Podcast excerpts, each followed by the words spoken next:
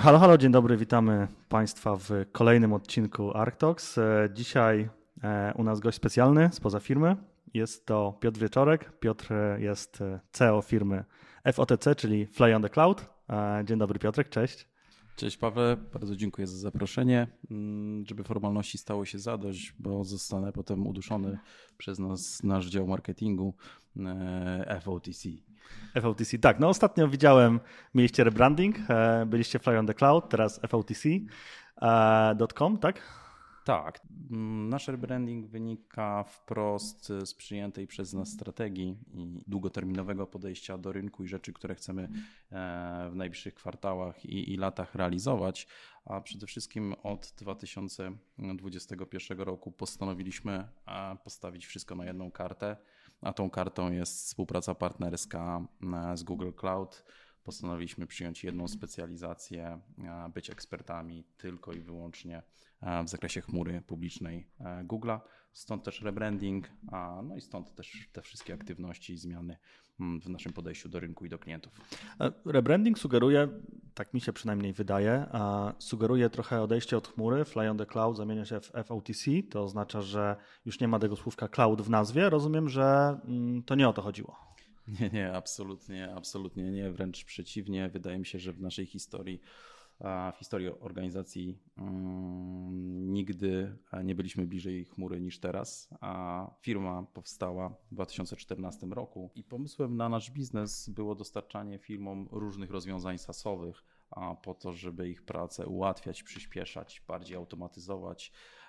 Natomiast jakby w toku tej współpracy i w toku tych poszukiwań różnych partnerstw od 2014 roku zdecydowanie od początku nasza współpraca z Googlem była tą, która dawała nam największej satysfakcji, dawała nam zdecydowanie największy przychód, no i też jakby najbardziej kulturowo pasowała do naszej organizacji. No i bardzo szybko okazało się, że praktycznie 90% naszego przychodu generujemy poprzez partnerstwo z Googlem. No i w 2020 roku postanowiliśmy, że to jest coś, co nas kręci, mówiąc kolokwialnie. To jest coś, co daje nam dobry przychód, to jest coś, co bardzo mocno się rozwija, ale na koniec dnia widzimy, jak duże efekty zmian zachodzą u naszych klientów i chyba to ostatecznie przeważyło o tym, że podjęliśmy taką, a nie inną decyzję. Mówiłeś o 2015 roku, o różnych innych projektach, które były poza Googlem, ale czy mógłbyś przybliżyć, czym dokładnie zajmuje się firma? Myślę, że niewiele osób wśród naszych słuchaczy, czy w ogóle nawet na rynku IT wie, czym zajmuje się partner Google'a, po co Google'owi taki partner jest potrzebny. I może też szerzej, jakbyś mógł powiedzieć, czym aktualnie w 2022 roku zajmuje się firma? Trochę mi ulżyło, słysząc koniec tego pytania, bo miałem wrażenie, że chcesz zapytać, że mało kto wie o nas na rynku. Nie chciałem tego powiedzieć. To trochę mnie zmartwiło, natomiast mało kto wie, czym zajmuje się partner Google'a, jest jakby absolutnie bardzo dobrym pytaniem.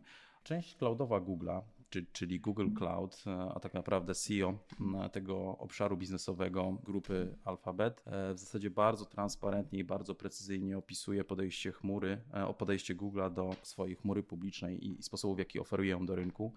Google mówi wprost, że jest firmą w 100% zorientowaną na partnerach, a że praktycznie 100% biznesu realizuje z partnerami i my jesteśmy chyba tego najlepszym dowodem. Partner w ekosystemie chmury publicznej jest poniekąd przedłużeniem dostawcy tej chmury. My wspólnie realizujemy projekty, wspólnie doradzamy klientom, a wspólnie często prowadzimy realizację tych projektów, więc poniekąd można powiedzieć, że tworzymy taki swoisty ekosystem i taką swoistą jedność, gdzie partner jest w zasadzie przedłużeniem Google'a, często na lokalnych rynkach. Projekty, rozumiem, że to są wdrożenia klientów, tak? Czyli załóżmy, że klient chciałby rozpocząć współpracę z Googlem, nie może po prostu pójść do firmy Google, musi się zgłosić do partnera i wy pomagacie klientowi tak jakby przejść ze swoimi rozwiązaniami do chmury Google'a. Tu jedno małe sprostowanie. Oczywiście klient ma dwie drogi. Klient może skierować swoje kroki do świata chmury, idąc bezpośrednio do Google'a i nawiązując swoją współpracę biznesową czy dany projekt z Googlem. Natomiast my zdecydowanie stoimy po tej drugiej stronie, że dużo lepiej jest pójść, zrealizować ten projekt na chmurze Google'a razem z partnerem i serdecznie do tego zachęcamy. No właśnie, no to pierwsze pytanie, dlaczego w takim razie lepiej jest zrobić to z partnerem niż bezpośrednio z firmą Google?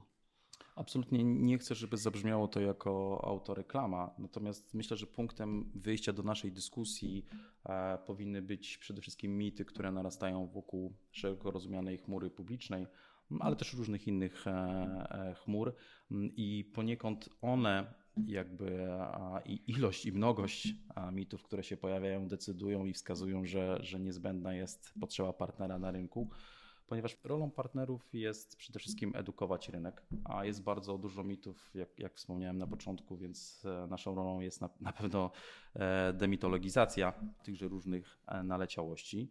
Po drugie, przede wszystkim partner ma bardzo często zasięg regionalny, lokalny, więc dużo lepiej rozumie lokalne uwarunkowania, chociażby prawne, niż duża globalna korporacja.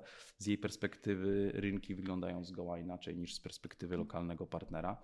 Bardzo często, i to występuje na różnych rynkach, partnerzy u różnych dostawców chmurowych poszczególne komponenty chmury publicznej znają dużo lepiej albo dużo lepiej wiedzą, jak je wykorzystywać w lokalnych uwarunkowaniach niż sam Google. A oprócz tego pojawia się jakby cała masa różnych serwisów, które partnerzy oferują, które nie występują w Google, jak chociażby bardzo dobry lokalny support czy budowanie serwisów na chmurze publicznej. Więc na pewno tych zalet rozpoczęcia współpracy z partnerem jest bardzo dużo, natomiast miejmy z tyłu głowy, że ścieżki są dwie. Możemy rozpocząć tą współpracę z Microsoftem, z Googlem, z AWS-em bezpośrednio jako potencjalny klient, ale możemy też rozpocząć współpracę z różnymi partnerami. Nie wiem, czy to zabrzmiało w Twojej odpowiedzi, ale to też jest pytanie. Czy to też nie jest tak, że klienci mają dość specyficzne potrzeby, których Google bezpośrednio nie rozwiązuje, a Wy na podstawie usług, które wystawia Google, potraficie je dopasować do konkretnych potrzeb klienta? Tak, to jest jakby bardzo zwięzła pigułka w zasadzie roli partnera, którą każdy z nas mógłby sobie gdzieś wrzucić w cele i na sztandary.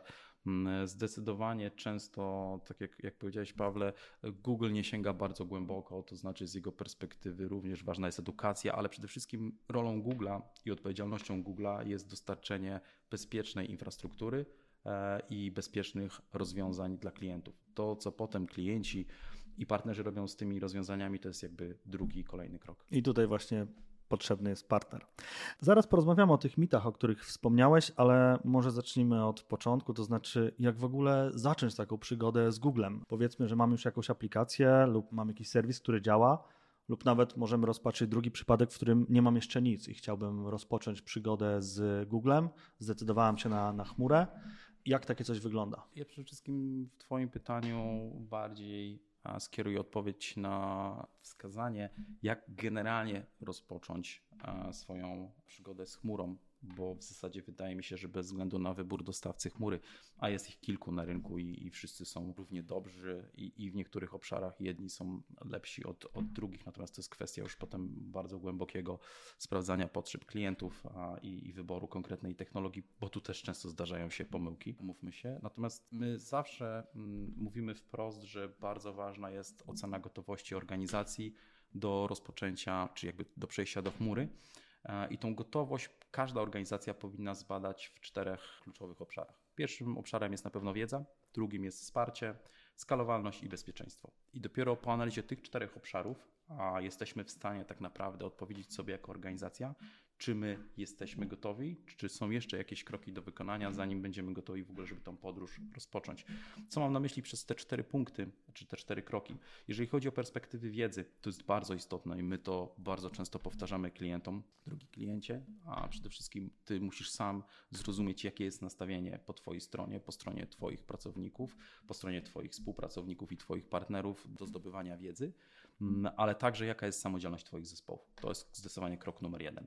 Krok numer 2 to jest stopień wsparcia, ale ja mówię o stopniu wsparcia w rozumieniu, jak mocno osoby po stronie zarządu, po stronie kadry menedżerskiej mają chęć do wprowadzania innowacji, a bez ustalenia tego punktu i zrozumienia, jaki mamy status wyjściowy w organizacji, raczej nie powinniśmy rozpoczynać w ogóle myśli o podróży do chmury, chociaż ciężko mi sobie dzisiaj wyobrazić, że organizacja, która chce być zwinna, sprawna, jakby nie rozważa tego na swojej agendzie i swoich następnych krokach. Skalowalność w rozumieniu, jaki jest poziom wykorzystania technologii i możliwości skalowania w każdej organizacji. I ostatni, nie mniej ważny, to jest bezpieczeństwo, ale tak naprawdę bezpieczeństwo w kontekście bezpieczeństwa danych i tego, w jaki sposób organizacja chce zarządzać dostępem do danych i przede wszystkim bezpiecznym dostępem do danych i jaki powinien być poziom złożoności tego, ale także jakie są różne inne uwarunkowania prawne na rynkach, czy jakby w ekosystemach, w których ta organizacja działa bądź planuje działać. Więc jakby bez określenia tych czterech punktów i bardzo dokładnej diagnozy ciężko jest w ogóle myśleć o jakimkolwiek sensownym planie do migracji, wyboru strategii migracji do chmury, następnie oceny gotowości danego projektu, czy on się nadaje do chmury i wreszcie opracowania samego planu migracji. Czy dużo jest takich firm, twoim zdaniem, według twojej oceny, jesteście na rynku już bardzo długo, które na te pytania odpowiadają jeszcze nie, bo patrząc na partnerów, z którymi my pracujemy, na osoby i firmy w moim otoczeniu, właściwie wszystkie projekty lub większość jest już w chmurze i na te wszystkie pytania odpowiadają pozytywnie i wiedzą, że potrzebują chmury ze wszystkimi tymi konsekwencjami, o których zaraz pewnie sobie jeszcze też porozmawiamy. A czy są jeszcze takie firmy, takie organizacje, które bardzo się boją tej chmury? Jak to wygląda z waszego doświadczenia?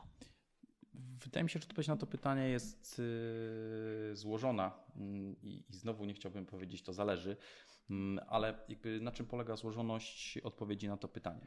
Przede wszystkim jako organizacja, my jako partner do 2019 roku działaliśmy głównie w realiach i w ramach granicy Rzeczypospolitej Polskiej.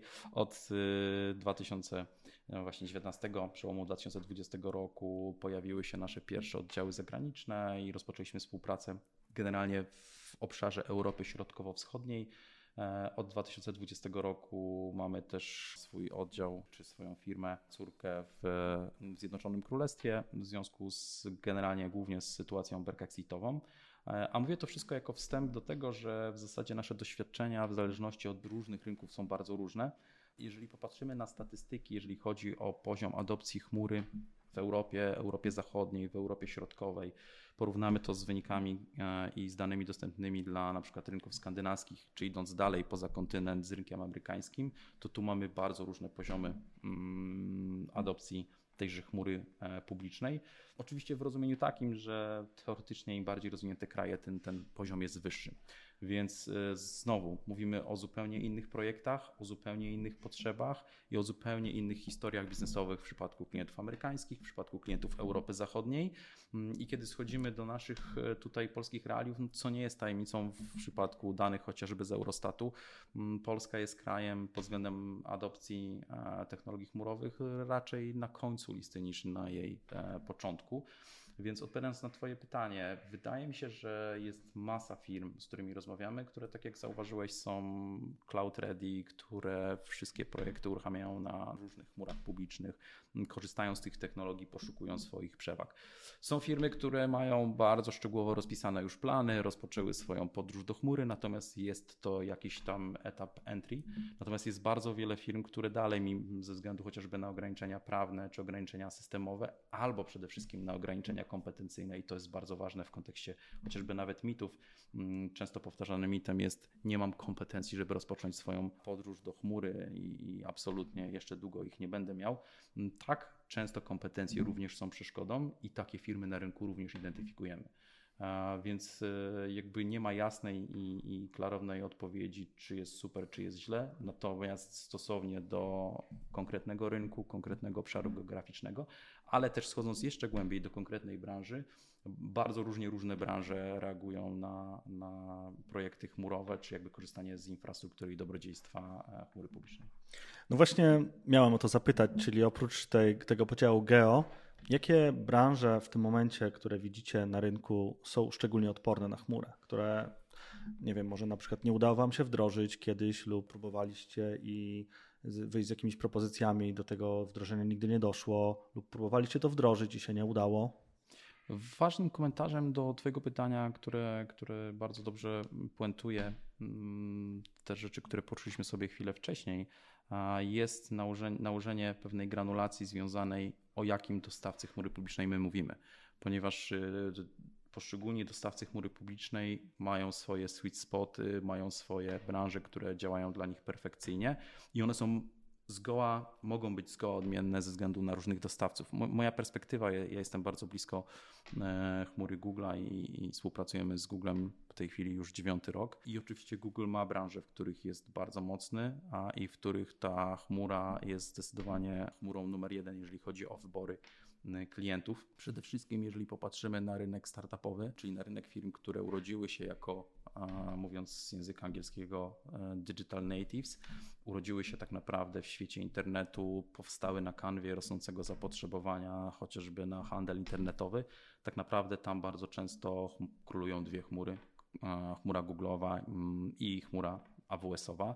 Jeżeli mówimy o dużych firmach, które mają bardzo bogatą tradycję na rynku, które bardzo głęboko obrośnięte są różnymi tradycyjnymi technologiami, im zdecydowanie bliżej jest na przykład do chmury Microsoftu. Więc w zasadzie ze względu na te pakiety biurowe na przykład lub inne feature'y, z którymi takie firmy pewnie miały do czynienia na co dzień. Myślę, że ze względu przede wszystkim na ich przeszłość technologiczną, która jest tak głęboko wrośnięta w te organizacje i w środowisko Microsoftu, że bardzo ciężko jest potem skierować swoje kroki w inną stronę. My widzimy zdecydowanie bardzo ciekawą korelację. A jeżeli mówimy o pakiecie biurowym Google'a, Google Workspace, to zdecydowanie częściej, jeżeli klient rozpoczął swoją przygodę z rozwiązaniami chmurowymi czy SaaS-owymi, korzystając z pakietu biurowego Google'a, to zdecydowanie częściej chmurą jego pierwszego wyboru będzie Google Cloud Platform. Więc jest tu na pewno pewna korelacja. Przyznaję bardzo szczerze, że nie spotkaliśmy klienta, który zrobiłby miks z Microsoftem w jedną czy w drugą stronę.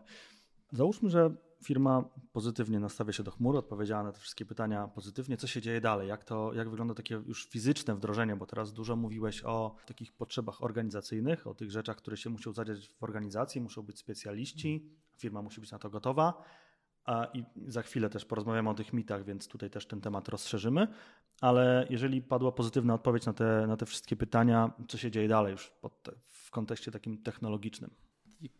Myślę, że odpowiadając na Twoje pytanie, ja oczywiście teraz będę robił pewne uproszczenie i pewne uogólnienie, natomiast bazując na takim bardzo schematycznym podejściu, myślę, że jesteśmy w stanie szerszej grupie osób przybliżyć z grubsza, jak taka przygoda może się rozpoczynać i jak ona powinna wyglądać.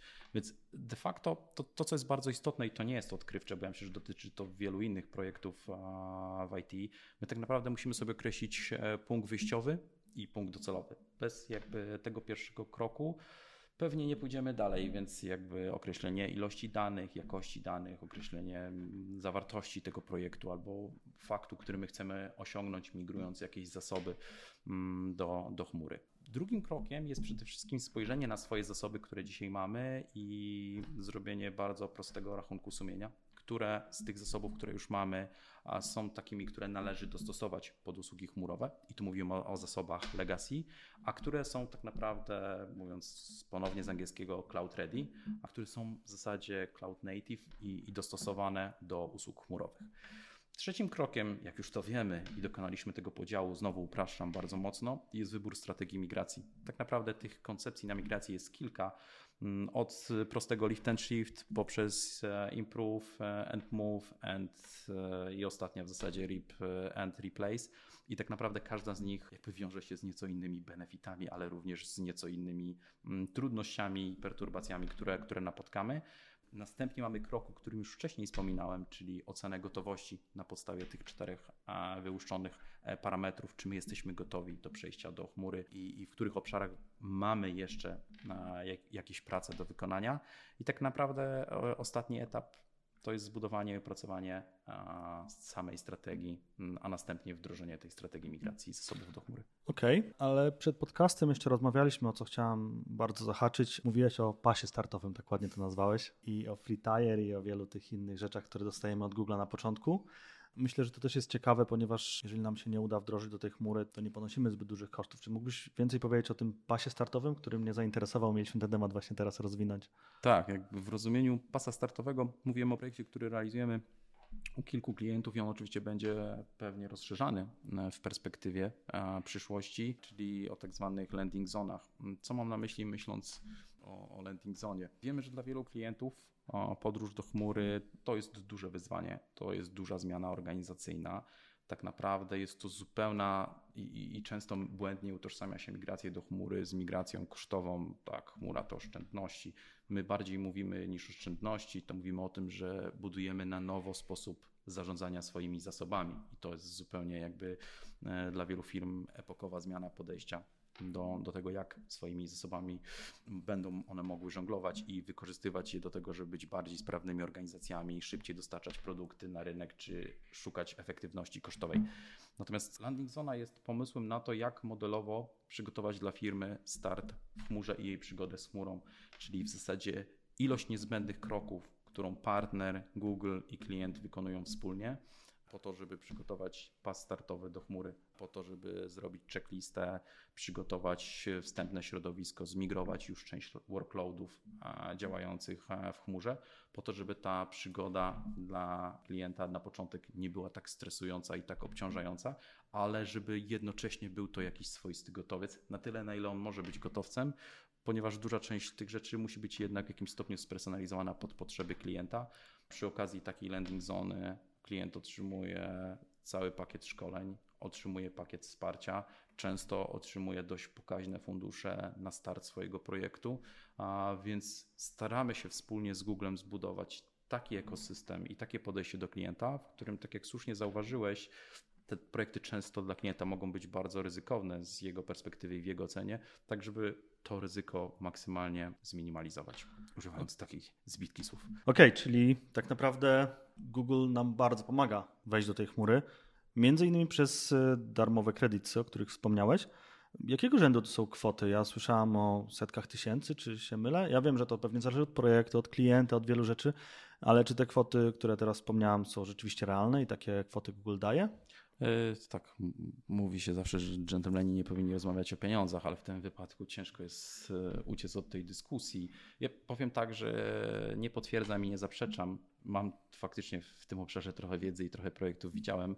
Prawda jest taka, że wszystko zależy oczywiście od projektu, wszystko zależy od skali projektu, natomiast faktycznie te dofinansowania potrafią być wysokie. Natomiast ja myślę, że w tej dyskusji, ja wiem, że ilość otrzymanych darmowych kredytów jest bardzo ekscytująca, szczególnie z perspektywy firmy, która je otrzymuje i może je skonsumować. Natomiast moim zdaniem to co jest dużo bardziej interesujące, to są efekty, które nasi klienci, których znamy z imienia i z nazwiska, efekty, które ci klienci osiągają, rezultaty jakie i sukcesy, jakie oni potem święcą na rynkach, albo potem debiuty giełdowe, które też obserwujemy, firm, które rozpoczęły swoją przygodę na chmurze Google, a dzisiaj są naprawdę bardzo mocno rozpoznawalnymi światowymi brandami. Siedząc tutaj z Tobą i rozmawiając, widzę, że masz koszulkę Google Workspace, więc mamy tutaj Google Cloud, Google Workspace. Powiedz mi, czym to się różni? Czy Google Workspace jest osadzony na Google Cloudzie, czy jest to ze sobą jakoś ściśle połączone? Jak to działa? I od razu może zadam drugie pytanie, bo zaraz będę o to pytał w kontekście Google Workspace'a. Albo nie, dobra, to nie zadam drugiego pytania, to odpowiedz na pierwsze.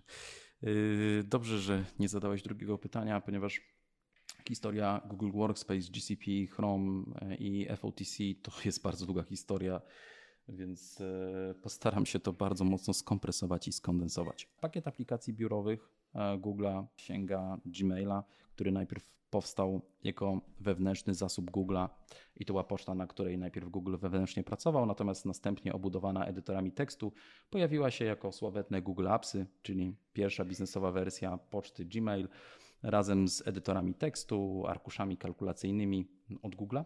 I tak rozpoczęła się nasza przygoda. My zostaliśmy w 2013 roku oficjalnym resellerem Google Appsów i szliśmy do firm, niosąc im kaganek takiej cudownej, oświecającej wiedzy, że oto dzisiaj dostają narzędzie i dostają pocztę, która jest wolna od spamu, a która pozwala współpracować na telefonie, tablecie, a przypominam, że była to wtedy era, kiedy wszyscy przesiadaliśmy się na urządzenia mobilne.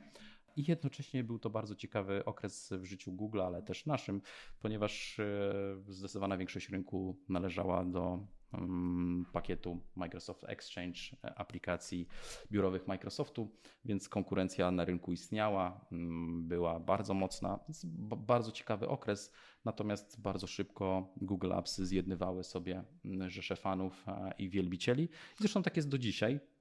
Ta aplikacja systematycznie wzbogacana o kolejne usługi dzisiaj jest tak naprawdę potężnym kombajnem, który umożliwia nam współpracę, komunikację, wymianę wiedzy, a tak naprawdę myślę, że wszyscy zauważyli dużą ewolucję naszego podejścia do sposobu pracy w okresie pandemii i teraz postpandemicznym.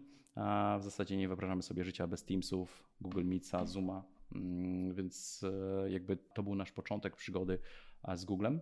I tak jak słusznie zauważyłeś, Google Workspace jest zbudowany na infrastrukturze Google'owej, korzysta z wszystkich dobrodziejstw GCP, jest absolutnie bezpieczny, ma fantastyczne SLA.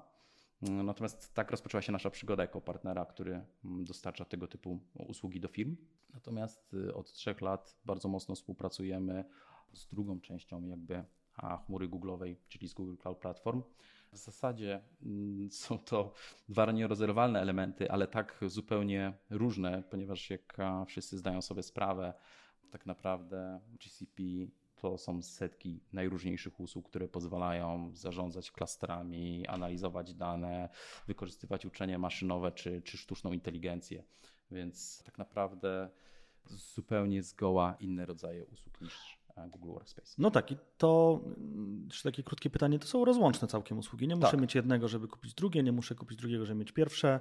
To są 2 rozłączne usługi. Tak, to są absolutnie 2 różne światy, które bardzo mocno można ze sobą połączyć.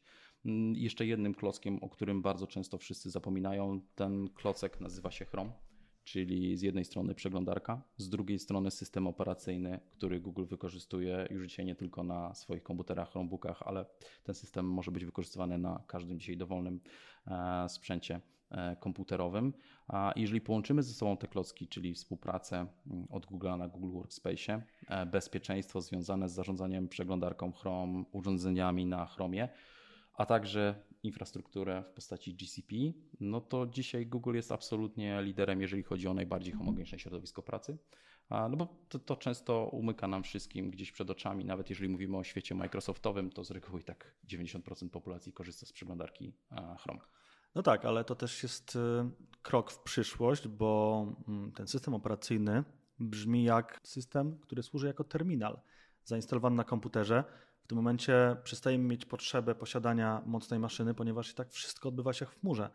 Dokumenty, obliczenia, maile, wszystko jest w chmurze. Tak naprawdę możemy powiedzieć, że z takimi innowacjami powoli kończy się era komputerów, bo cała moc obliczeniowa, wszystko przenosi się do chmury. Tak, i na koniec dnia to, co chyba jest taką wisienką na torcie w tym całym ekosystemie, to dzisiaj, jak mówią wszystkie dane Gartnerowe do 2025 roku, wszystkie problemy związane z bezpieczeństwem chmury, jakiejkolwiek, nie ma znaczenia którego dostawcy, 99% będzie powodowana przez błędy użytkownika. Więc im więcej bezpiecznych sposobów dostawania się do swoich zasobów w chmurze, tym lepiej dla bezpieczeństwa każdej organizacji. Jeszcze tutaj chcę zahaczyć o jedną rzecz, o której mówiłeś. Powiedziałeś, że w momencie powstawania Workspace'a czy Appsów dużą konkurencją był Microsoft i pakiet Office. Ale czy to nie było tak, że w momencie wejścia tych appsów na rynek Microsoft nie miał jeszcze swojego Office'a 365, że to było środowisko tylko lokalne, a Google był takim prekursorem posiadania wszystkiego online? Dotknąłeś bardzo ważnego punktu, który też mocno rozwija i daje odpowiedź, dlaczego my jako FOTC postanowiliśmy współpracować z Googlem. A przede wszystkim wynika to z filozofii, w jakiej Google konstruuje swoje usługi, swoje serwisy chmurowe. Pierwszy jest taki, że te serwisy są od początku budowane jako cloud native. Tak naprawdę Google od początku, budując Google Appsy, budował je jako produkt typowo cloudowy. W przypadku Microsoftu z rozwiązania on-premowego pojawił się pakiet biurowy w chmurze, więc tu jest jakby trochę inna droga rozwoju tych produktów. Druga rzecz, to co było bardzo bliskie naszemu sercu, od początku Google jest organizacją, która jest bardzo blisko rozwiązań open source'owych. I to jest coś, co jakby skradło nasze serce i również w taki sposób powstaje Google Cloud Platform. W przeciwieństwie na przykład dla chmury AWS-owej, która jest bardzo mocno zamknięta na, zdecydowanie mocniej zamknięta na rozwiązania open source'owe. Jeszcze jedno takie pytanie, czy mógłbyś dosłownie w jednym zdaniu albo nawet w podpunktach wymienić, bo mówiłeś, że chmury mają swoje plusy i minusy. A jedne chmury są lepsze w jednym typie zadań, drugie w drugim. W czym mocna jest chmura Google'a?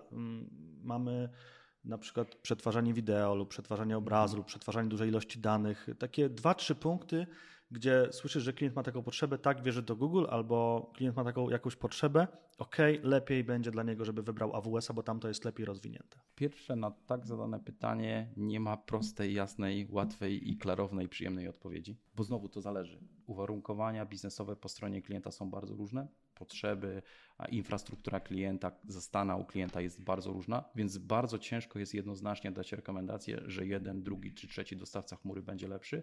Tym bardziej, że bardzo często okazuje się w przypadku bardzo dużych projektów, że mamy dzisiaj podejście multicloudowe, gdzie wykorzystuje się kilka komponentów różnych chmur.